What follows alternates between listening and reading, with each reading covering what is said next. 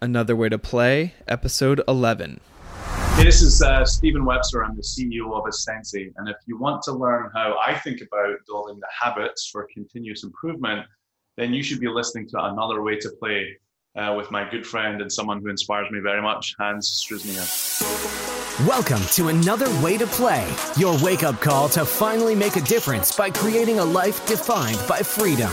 This is about entrepreneurs, thought leaders, and industry professionals that have left the 9 to 5 rat race behind by taking that personal leap from where they were to where they want to be. It's time to stop going through the motions, stop hitting the snooze button on your life, and get the insight and inspiration to make the next chapter of your life better than your last. This is Another Way to Play with your host, Hans Struzyna. Welcome to another way to play. I am your host, Hans Struzyna, and I believe that if you trade hours for dollars, you will never achieve true freedom in your life. Today's guest is Stephen Webster. He's an entrepreneur, author, and karate expert. Uh, he spent more than 20 years at the forefront of the fusion of technology and design, having held a variety of leadership roles both at Adobe and Microsoft uh, fourth degree black belt. He's also one of the most successful coaches in British sports history. Uh, he came to California in 2009 after the sale of his company to Adobe, uh, and he most recently left Microsoft in 2014 uh, to combine his passion for sports coaching and his deep expertise in technology, and is now the CEO of a company called Asensei, which is a disruptive sports technology company that brings together technologies such as smart apparel, integrated sensoring, motion capture and posture recognition, and machine learning and data science to create an artificial intelligence as a personal coach. Uh, Stephen and I have a really cool conversation. Uh, we talk about a whole bunch of things. Uh, there's a couple in particular that you should listen for. Stephen brings forward an idea of one punch mastered. He tells a story, in fact, of when he was coaching his team at a tournament that uh, they were only going to use one punch in the entire tournament, and they mastered it, and they ended up winning the whole thing. Uh, he also talks about having it be okay to be wrong and but understanding what kind of problem you're trying to solve and ultimately uh, leaning into what uh, the market is telling you what your employees or your teammates are telling you and deciding when to pivot or keep going and persevere. And he has one really great piece of advice towards the end about being attached to the problem, not the solution. So listen for that coming up. Uh, but before we get into the conversation, as always, I would love to have a conversation with you. So, in the show notes, I have my Calendly link uh, so that you can book a time on my calendar for a 15 minute call. We can get to know each other a little bit. Uh, and I would love to hear what it is you're liking on the show, what's working for you, uh, what you would like to hear more of, what kind of guests we should be getting, and what questions I should be asking them take a look in the Calendly link. Uh, Steven's information is also down there. So if you want to connect with him, find him there. And without any further ado, here is my conversation with Stephen Webster. Stephen, thank you so much for sitting down with us and, and welcome to the show. Of course, I'm excited. Awesome. Well, the guests heard your intro. You've got a pretty interesting background, pretty different from a lot of the people we've had on. So, why don't you build a little context of kind of where it all started for you? Well, I'll start in Scotland. I'll start there. I, uh, you know, I live in California now. I live in the Bay Area, uh, but I grew up in Scotland, uh, a relatively small town called Kirkcaldy kind of midway between Edinburgh and uh, St Andrews, which most people know as the home of golf. Uh, so fun place to grow up. Um, pretty pretty regular home life. You know, my parents were you know first generation that went to college. They worked hard. They worked hard for us. Uh, my dad went to night school and became an electrical engineer. Uh, he started working on telephone exchanges and tractors and ended up working on helmet mounted di- uh, displays on fighter jets. Uh, my mum was a teacher. I think that had a big impact on me um, yes, I was, you know, I feel, I feel lucky growing up. We didn't have everything we wanted, but we never really wanted for anything. Um, you know, I think, uh, you know, through school, um, you know, I was, a, I was a hard worker. I always enjoyed school. I always enjoyed studying. I was kind of that, um, I don't want to say nerdy kid. I tried to hide it, but I, uh, you know, I, I always enjoyed the subjects I was doing. I always tried to be top of the class. Um, and the only way you didn't get beat up in my town, being top of the class, was also being good at sport. So and always sports is ultimately the way that that you and I got connected. And right, yeah, I remember at it than I am. well, I don't know about if I was as good at karate as you were, but we all have our our moments, right? exactly.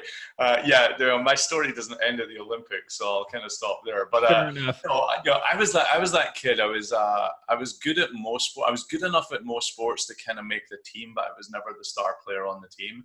So you know, I played football, like soccer. I played a lot of hockey. I, I come from an ice hockey family. Both my mums, uh, my mum's two brothers both played for Great Britain uh, in in ice hockey. Uh, so you know, I'd spend pretty much every evening uh, in you know through the winter skating at the ice rink, and through the summer playing street hockey at the ice rink. Um, but yeah, I mean, you mentioned martial arts. I was, you know, pretty early on when I was like seven um, like a school friend started bullying me as a kid, and my parents were like, you know, we're going to take him to judo. I don't have no idea why they chose judo, but they took me to judo class. Uh, very quickly, that club collapsed, and I, I found a jiu-jitsu class. And to be to be honest, that was my path. That kind of set me on my path for life. I was a, a martial artist for the rest of my life since the age of seven.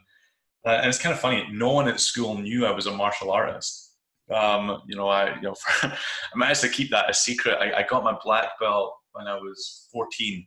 Uh, in 1988, I got my black belt when I was 14. I was one of the first juniors in the country that was allowed to sit the adult black belt. Uh, you know, you know, I, I, got to sit with the adults and exam. Oh wow! With the adults, which was a big deal, and that was really kind of character forming as well.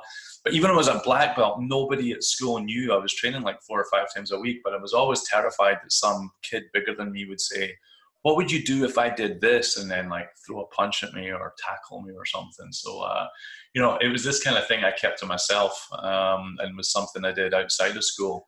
Uh, but like I say, it, it kind of changed my life. It's become the foundation of, you know, so much else of, of what I've done. So you you for the reason that you didn't want to be challenged uh, at school by the bully, you you decided to keep that a secret. Was there any other kind of personal reasons for that, or was it just simply uh, you didn't want to get in an altercation at school? I used to tell, so you know, my story continues with me teaching at University of Edinburgh, and I used to always tell people, you know, I do martial arts because I don't like getting hit, not because I like getting hit. So, uh, sure you know, I'm sure there's a part of that in it. I just, but you know, listen, as a kid, uh, my mom taught at the school that I went to, so you know, I was mm. pretty much double incentivized not to get into any trouble at school. Um, but yeah, generally as a kid, I kept myself out of trouble. Um, I'd, I'd, like to think I wasn't particularly high maintenance with my parents. yeah, it wasn't really in my nature to, to you know, to want to be scrapping, want to be fighting, and uh, uh, yeah, and I think you know another big part of it is, and this is kind of a big part of who I am to this day, I seem to have a tendency to put myself out there in situations. You know, I'll stand on stage in front of thousands of people and present. I'll, you know, present at CES. I'll do this podcast with you. But the reality is, I'm generally uncomfortable um, being in the spotlight. I'm generally uncomfortable with people talking about me or you know being the center of attention. And i think for me you know the martial arts was a little bit of that as well. It, it, was you know not everybody at the time was doing martial arts and certainly not a black belt. And i just didn't really want the, the scrutiny or the attention on it. It was something i did for me not for other people.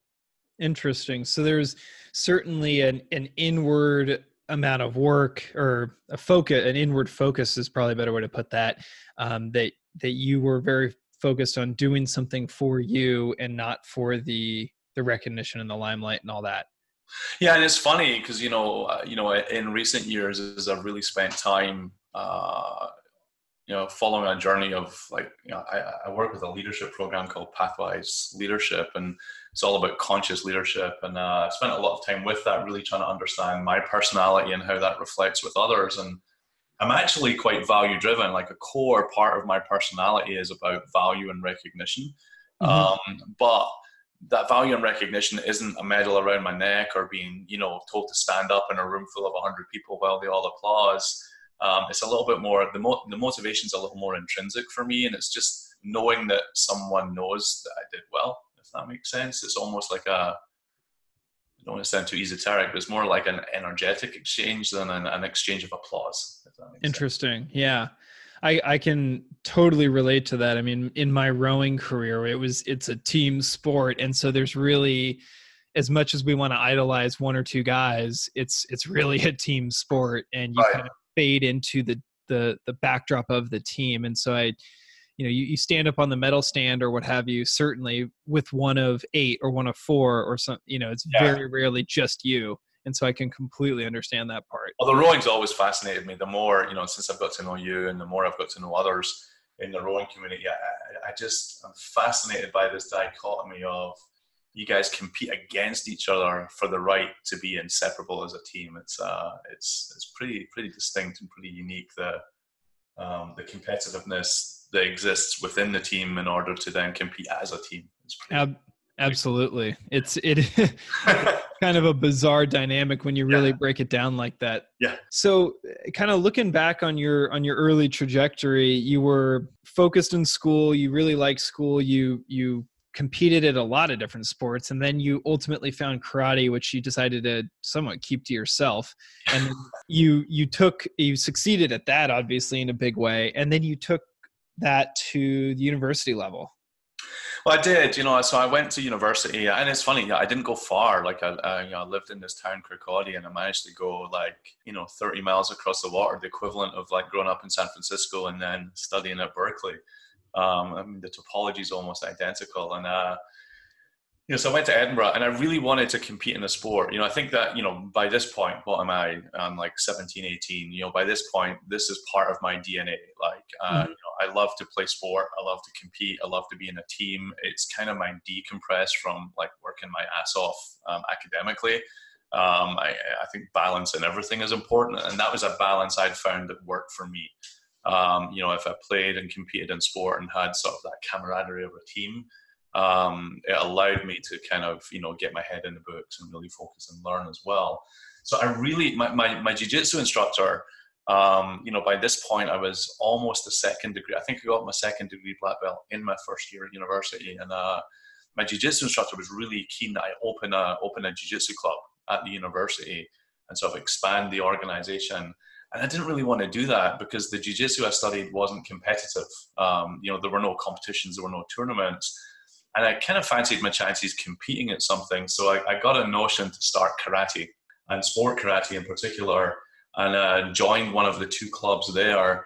Um, and you know that became my social life. That became my peer group. I mean, to this day, the people that I, you know, like on Facebook and can't wait to meet their kids, or you know, we've broken each other's noses and we've fought on teams together and we've, you know, rode on buses together. Uh, you know, that's really my core group of people. So you know, I competed for the club, uh, I captained the club, and then a few years after I graduated. So when I graduated, uh, my first job was also in Edinburgh.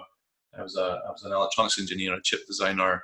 So I was kind of like still hanging out at the club um, as an assistant coach. And then there was a pretty uh, pretty dramatic moment where the club decided to fire my coach. The university decided to fire my coach um, and the club asked if I would take over the coaching of the club. And you know, I was like in my early 20s and I didn't feel ready for it, but I was excited about it. Kind of like I said earlier, right? It's like I want to do it and I don't yeah. want to do it all at the same time.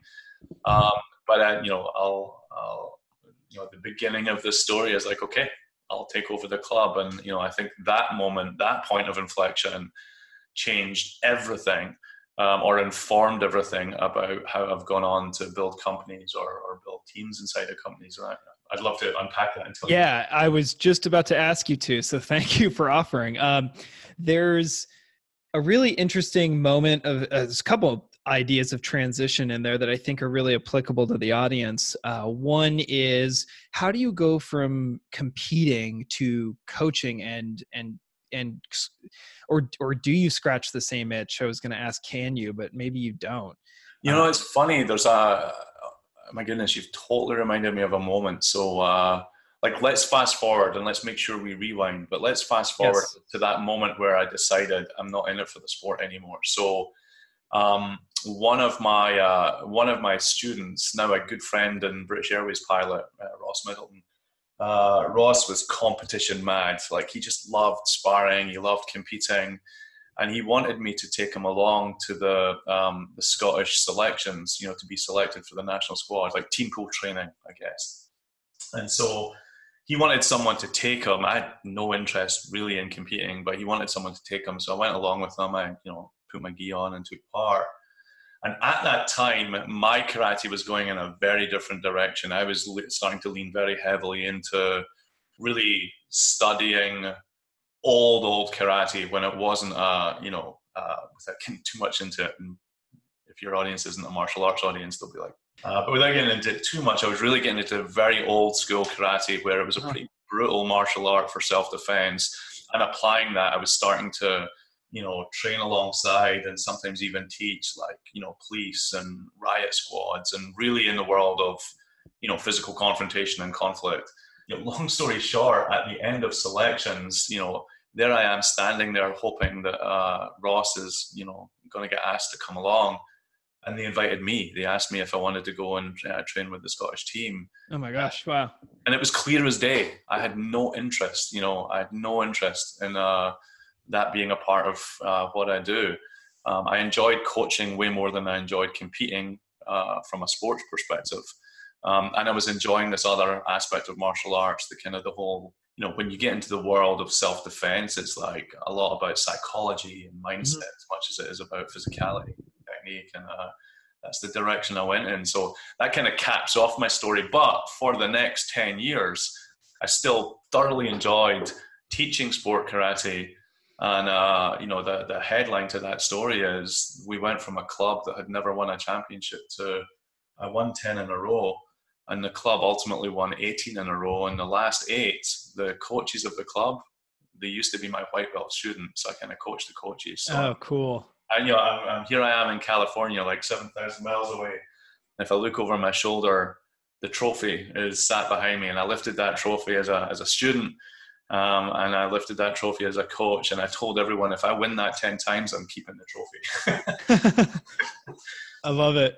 So, man, there's like so many interesting kind of transition moments because I think a lot of the people will be listening to this will be looking for some level of inspiration in, in their transition, whether it's um, transitioning to being an entrepreneur or pivoting out of a business into something else or or yeah. simply just starting a side hustle like you know you've you've had a multitude of transitions both geographically from profession from student to teacher you know what's a what's a common thread that you used in your moments of transition uh, to to kind of guide you through those moments Man, that's a really great question. I mean, you use this phrase. Uh, you know, I heard you use it when you talked about this podcast, like finding another way to play. And you know, I, you know, I, I say this about myself, and I mean it about a lot of my students. I, you know, I really believe I, uh, um, you know, I learned everything about my life on the tatami, on the mat, uh, and I learned so many lessons, um, both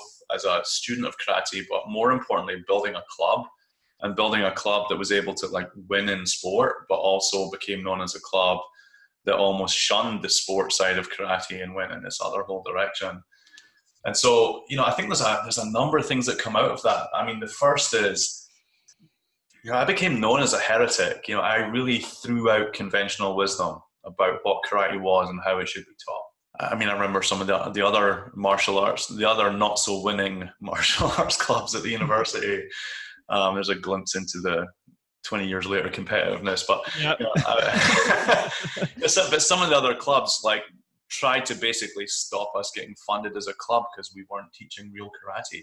I couldn't get my students insured because the Scottish Karate Board wouldn't insure us because I was teaching throws and arm locks and groundwork. I wasn't just teaching punches and kicks.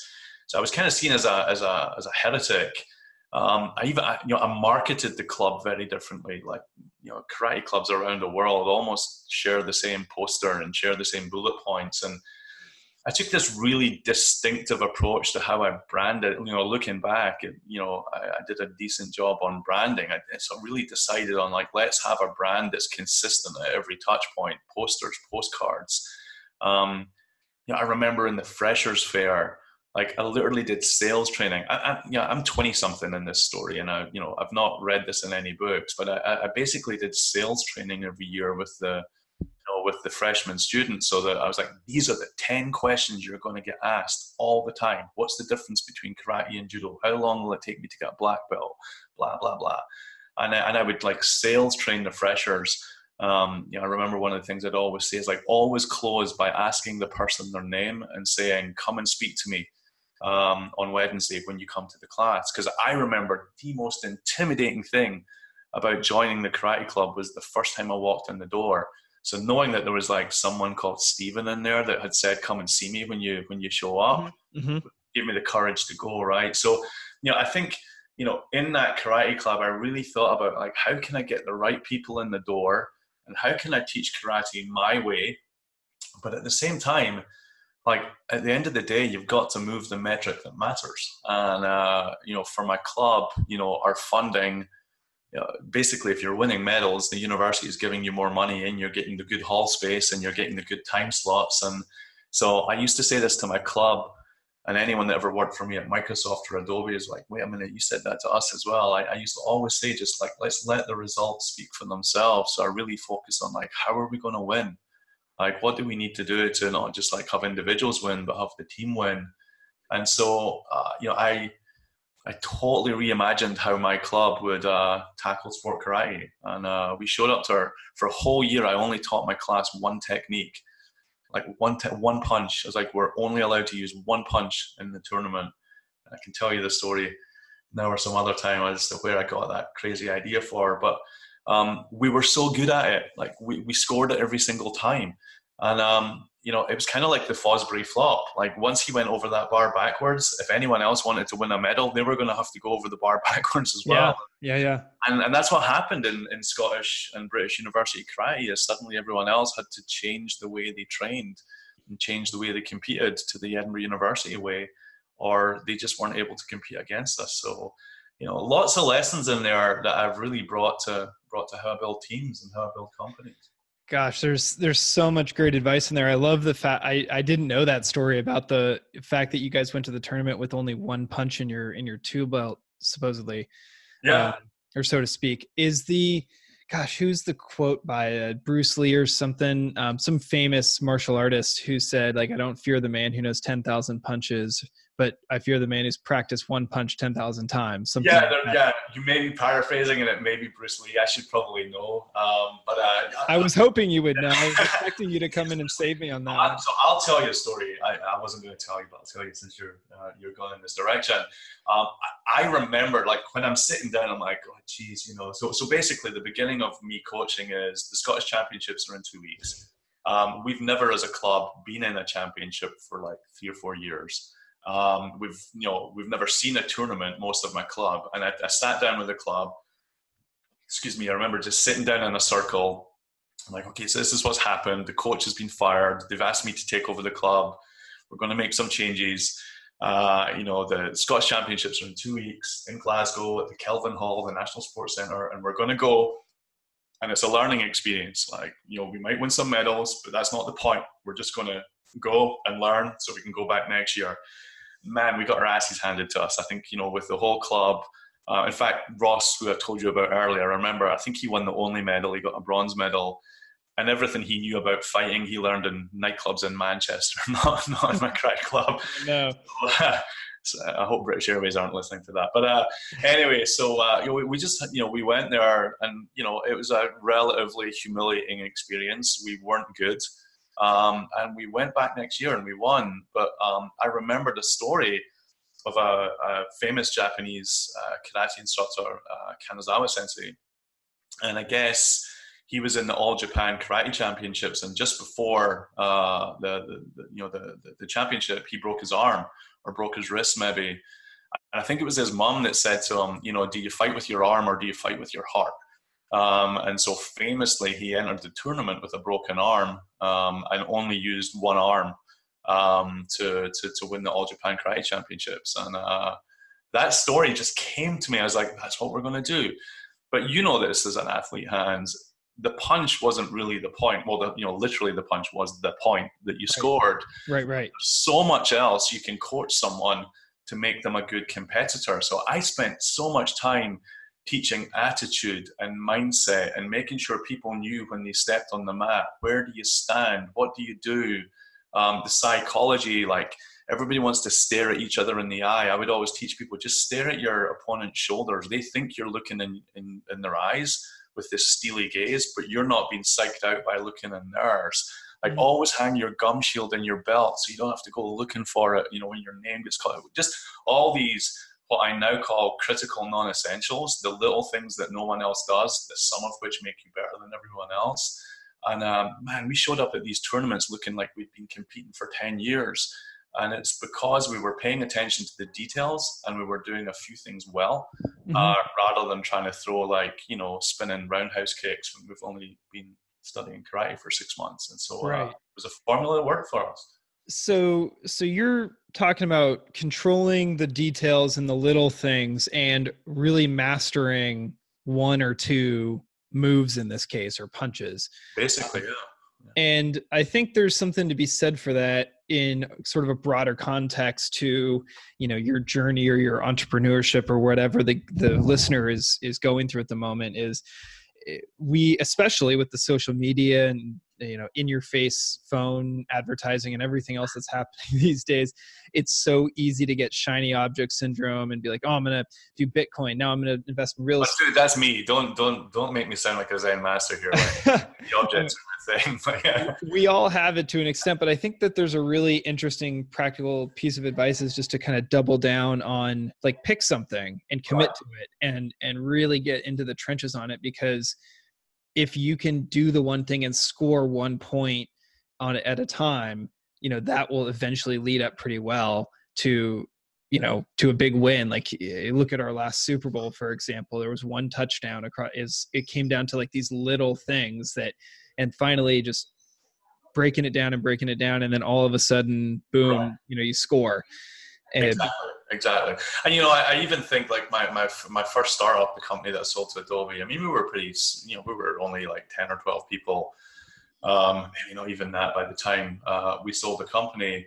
And listen, we were building web applications. You know, we were building internet applic- you know, building software applications that were being deployed on the internet instead of being installed from a CD-ROM. I know everyone on this podcast is probably thinking, what are you talking about? But you used to install software on your computer from a CD-ROM. I remember uh, those days, believe it or not. and so, you know, so we were building internet applications, but we we we picked this particular niche where I had this passionate view that I was right and everyone was wrong.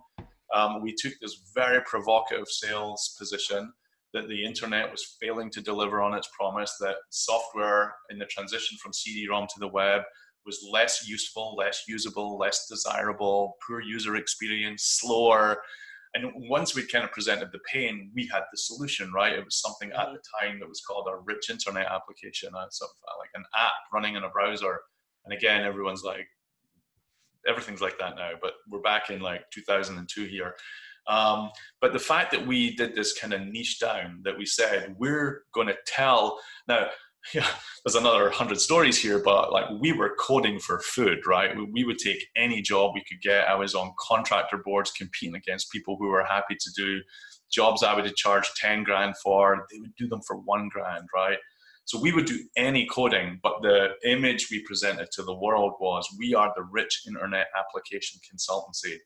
And I remember after we sold that company to Adobe, um, one of our competitors who were about twice the size of us they thought we were about twice the size of them. And it was just all about how like we we picked this one thing we did it really well and again to use like one of my karate coaching turns of phrase when ignorance is mutual confidence is king. And so we were just really we presented ourselves as very assured and very confident in this this one thing we chose to do.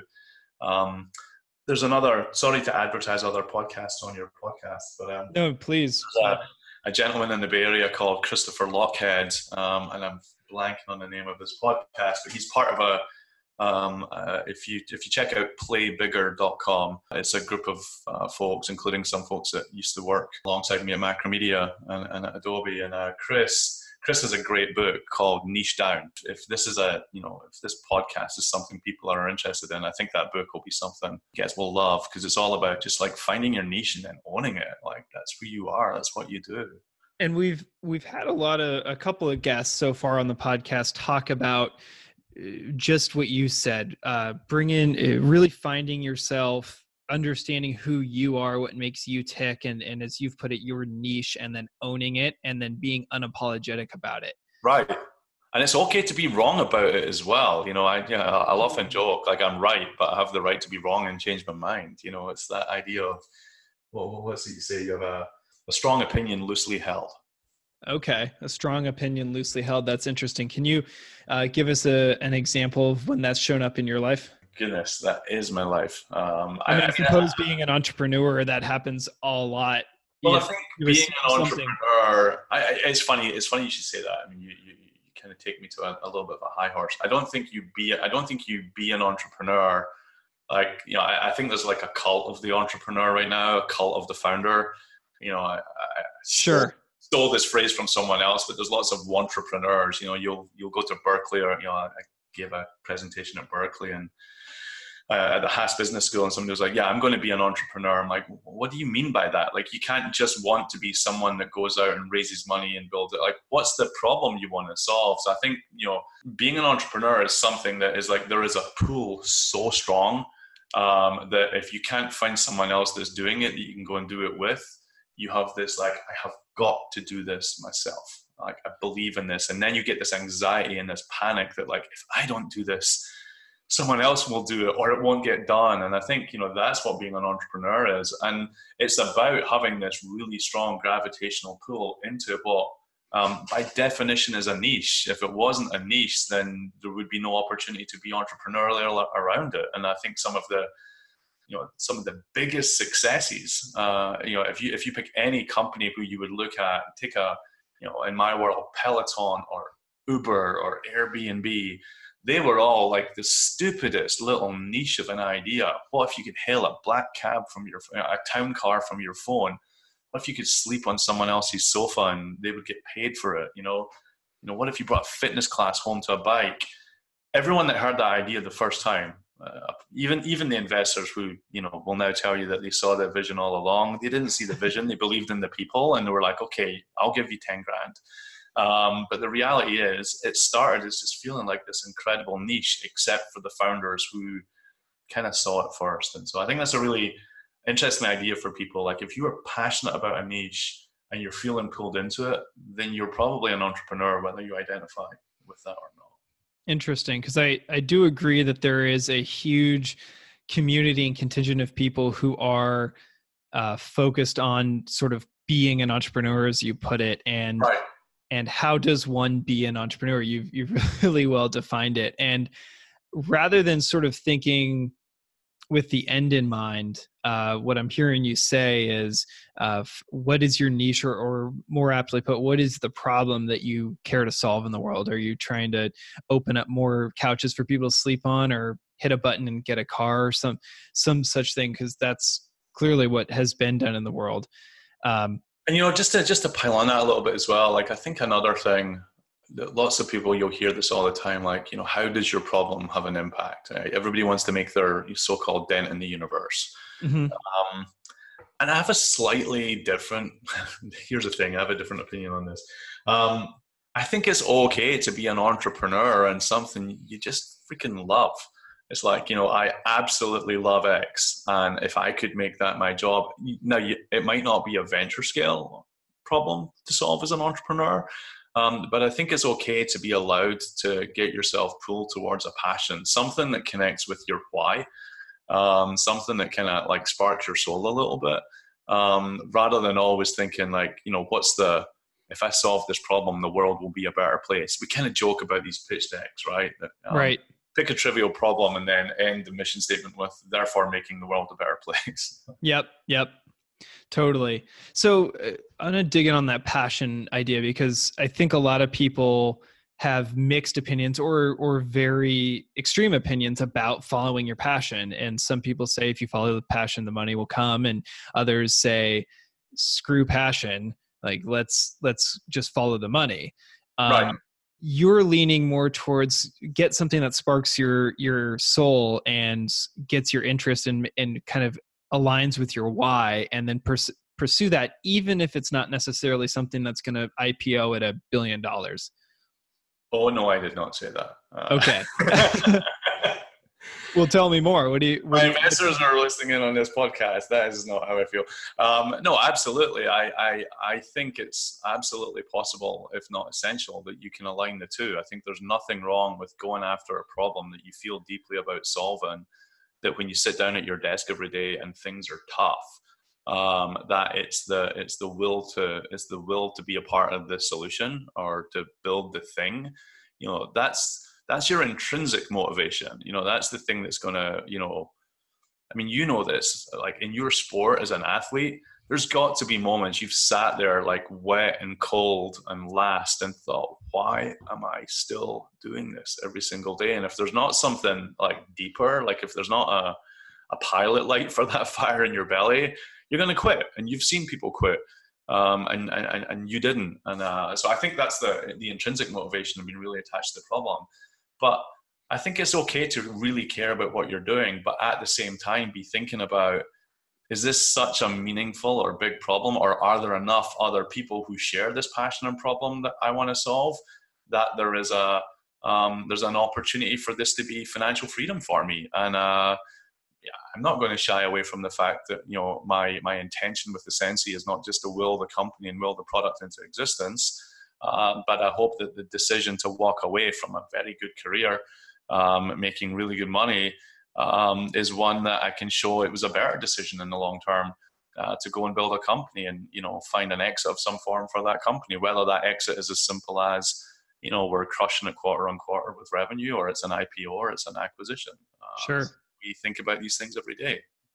And on the flip side of that passion comment, um, do you have a thought on when it might be a good idea to to pivot out of an idea? Because something can really spark you, but it may you be you and like three friends are the only people in the whole world who love this thing.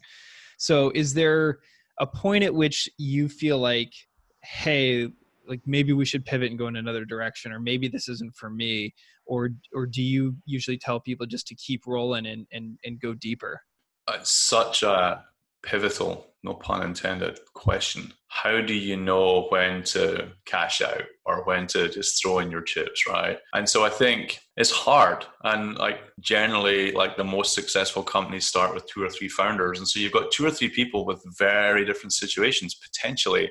Like one of you might have four kids all about to go to college and the other is like you know young free single mortgage free you know and the other is independently wealthy and you know you're all going to be in the same situation with the company and with the idea but have different um you know different levels of what's the word i'm looking for different tolerances to that situation and that informs what you do so you know i think as an individual um well, let me back up. I think you have to be very open to listening. And when I mean listening, I don't just mean to other people, but what's the market telling you? What's your gut telling you? Um, what are what are the people around you telling you? Like, is your team kind of looking at you like, okay, but I don't think this is going to work? Or are people, you know, I think there's a lot of little signals that you need to be in tune with that are going to give you that gut check of is the idea still good or not? And if the idea is not good, then it's time for the hard conversations. But if the idea is good, the next level of conversation is it may be a good idea, but you know, do I still have the you know, do I have the resource and the capacity and the will to follow through on it? And that that becomes a personal conversation. So sure. you know, it's, it's it's a hard one. I think it's something you have to constantly ask yourself as a question and listen, it changes in my world when you become a company that takes on investment and you take on, you know, your venture backed and you have a board of investors. To some degree, you give up a little bit of that agency because the market that decides now includes your investors uh, who are used to, you know, you, they've been to the movie many more times than you have and may have a stronger opinion than you. So, uh, yeah, it's a, it's an eternal conundrum. So, so listen, being open to listening to to the little conversations and right sounds like there's a there's a gut check moment but also a, an internal kind of dialogue that you have to be in tune with will and willing to listen to and, and let it be okay whatever it's leading you towards right no i think i i, I think that's exactly it and uh you know i'm a big believer in um it's a phrase i stole from one of my colleagues at microsoft but you've really got to be able to get to the why behind the what you know mm-hmm. uh and really understand why you're doing something or why something is motivating to you. Um, if you can tap into that, um, I think you find yourself having a much more authentic conversation with yourself around the idea of pivot or persevere. And pivot shouldn't mean pivot shouldn't mean going a totally different direction. I think that's another you know another you know myth in the valley right now is mm-hmm. uh, pivoting is the idea of look at Slack, great example. We started building a game, but like screw it, we're going to build productivity software, and that's not really what happened. Um, you know, really what happened was the game's not working, but there's something here that we can zoom in on. We've built this internal collaboration tool for the team that's working really well, and you know, let's lean into that. So, so pivoting to me in in the, in the sense that was presented in the whole vernacular of lean startups, pivot is being open to saying is there something that we've learned that if we just lean in a little harder on that to the you know, you know trim away this stuff to the side and lean in on this maybe there's more of a there there uh, or do we pull back and is there a bigger picture and we're too in the weeds? And so pivoting isn't saying this isn't working let's do like you know you know we were going to we were going to open a bakery and now we're going to open a brewery. Yeah right. we were going to open a bakery but actually you know we're we're really good at making dough and maybe we should just sell dough to a bunch of other bakeries. You know that's more how i think people should think about pivot is like what are we doing well and what are we not doing well? And how do we lean into what we're doing well? Gotcha. So doubling down on the things that are working or that you have a competency on and then maybe considering shedding the extra yeah, and actually, you remind me. I can't remember to whom I dispensed this advice and this advice, but I, I, I remember maybe in a board I was sitting on actually, uh, and my, my feedback was you have to be more attached to the problem than you are to the solution. Um, and if you're attached to the problem, um, then you're very open to the, the solution path you're on right now not being the right one, but there's no emotional attachment to going in that other direction because you're still pointing at the you're still pointing at the problem you want to solve.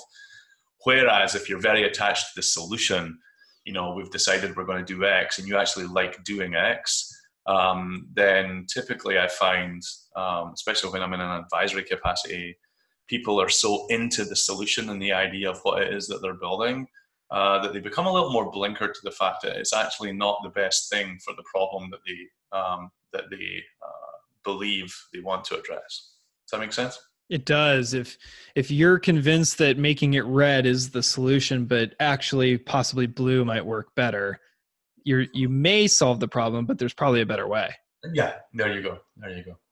I know my red blue comment is oversimplified, but no, I mean it, it, it, literally comes down to that, though. I mean, it literally comes down to that. It's yeah, uh, because that that makes complete sense. I've I've seen that happen in my line of work as well when people are convinced on a certain line of financing or a certain right. you um or, or or or fixing a heater in a certain way i'm like well yeah you could do that or you could just get a tankless thing and it and you don't even have to put it inside the house and they're like oh. Right exactly.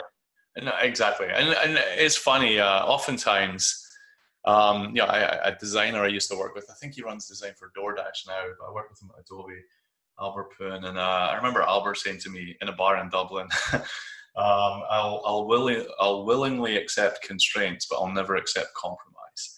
Um, and mm. you know, for him, constraints were the boundaries around which he understood. Okay, now that I know what the constraints are, I can go and start solving the problem. But compromises were something that he's like, well, it would just suck if we did that. And so uh, I've always I've always taken that line with me. That's really great advice. And you, I mean, man, you are so full of those sayings. You've picked up so many of those great ones. You're going to have to write a book about that.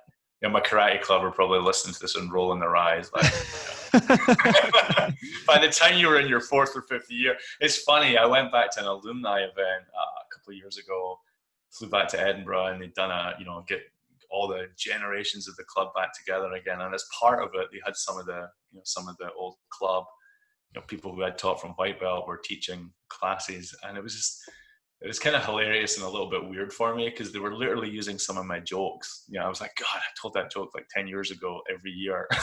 oh, that's great. Well, you've you've lived on. Exactly, exactly.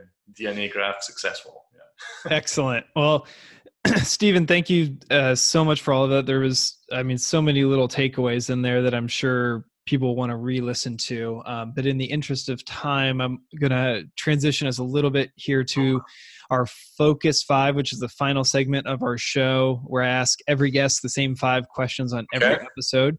And I'm pretty excited to hear what your answers are. Are you I want to hear what everyone else said first, but in the interest of time, just shoot. we could be here for a while. Um, so you you sort of alluded to this first question, but I'll see if your answer changes. What book have you gifted most often? Did I allude to uh, an answer? You mentioned a book earlier. I forgot. I didn't get to jot it down, but you you brought up a book. No, I think uh, book. I I just I loved reading it. I didn't want it to end. And now that I'm living in this world, it's the intersection of sport and business and you know technology. Um, Shoe Dog, uh, which is a book Oh yeah. Phil Knight, the founder of Nike. And uh, I had Nike as a client when I worked for Adobe. Um, my wife had Nike as a client, and she remembers, you know, I think a few times seeing Phil Knight. He would still go into the cafe at Nike, and his, he had his table, and his paper would be laid out for him, and he would just kind of sit there, even though he's retired, and go and hang out in the cafe at Nike. And uh, man, that book it just tells the story of like talk about hustle and talk about doing something. The company almost dying a million times. It's beautifully written and it's Oh, inspiring. man. It's, it's inspiring. So yeah, Shoe Dog by Phil Knight. Shoe Dog, great answer. I love, love, love that book. So maybe your answer will be inspired by this, but maybe not. If you could get an a, an hour of someone's time who's past or present, live or dead, and ask as many questions as you wanted, who would that person be and why? Oh, this is easy. Uh, and yeah, I would have thought it'd be hard. I mean, I guess I'm all wrapped up in everything that's happening right now around the celebration of the Apollo moon landing. And uh, man, I grew up as a kid. Gen- I know every kid wanted to be an astronaut, but I like properly really wanted to be an astronaut until I discovered I'd have to be a fighter pilot first, and I didn't want to be a fighter pilot. So uh, I was fascinated with space, and so if I could, uh, you know, if I could sit down with Neil Armstrong or or Buzz Aldrin, that'd be phenomenal. It just blows me away that those guys were on the moon. That's a new one. No one, no one has said that yet. So thank What? you. Yeah, you're the first one to bring any astronaut into that Oh, conversation. come on, lift your eyes up, people. what is one thing that you believe that most people would disagree with you on? Everything. Um, so I, you know, I alluded earlier to this concept of critical non-essentials. Uh, You know, this idea. So I stole that idea from the um, former England rugby uh, coach, Sir Clive Woodward. Um, he has a great book called Winning. Actually, I should recommend that book as well, Winning by Clive Woodward. But uh, critical non-essentials is this idea that you know you you there's all these little things that you can do differently that other people don't pay attention to, and the whole is greater than the parts. And so generally, um, I'm you know I'm now attuned to the critical non-essentials, and so that means I'm like we should do this and this and this, and people are generally like that's too much, that's scope creep, or we don't need to do that. Simplest thing that works. I'm like yeah, you're right, but we should do this, this, and this. So uh, I'm always looking for the critical non-essentials. Great. Give us a glimpse of your morning routine. Like, how do you start your day? I have three dogs and a five-year-old, so this could get pretty uh, pretty intense. But uh, I commute to my house. Yeah, I think that's the best way I would describe my morning routine because you know I uh, I'm really lucky now that my uh, my predominant office is at home. You know, like everyone else, I have my WeWork um, that I can use if I have to be in the city. But uh, I love having a space at home I can work at. But um, yeah, something that I found really works for me is commuting home. Uh, so I, I kind of get up in the morning, usually slightly before the dogs, the kids, and the wife, and I'll uh, I've made a habit of going to the grocers, you know, every every morning and drive to the same market. Even though I could shop for the week easily online, I go and I shop for the day. Um, I get my coffee. I see the same people. I kind of anchors me a little bit to like there's a community. Like not everyone cares about sensors and smart sportswear and digital coaching.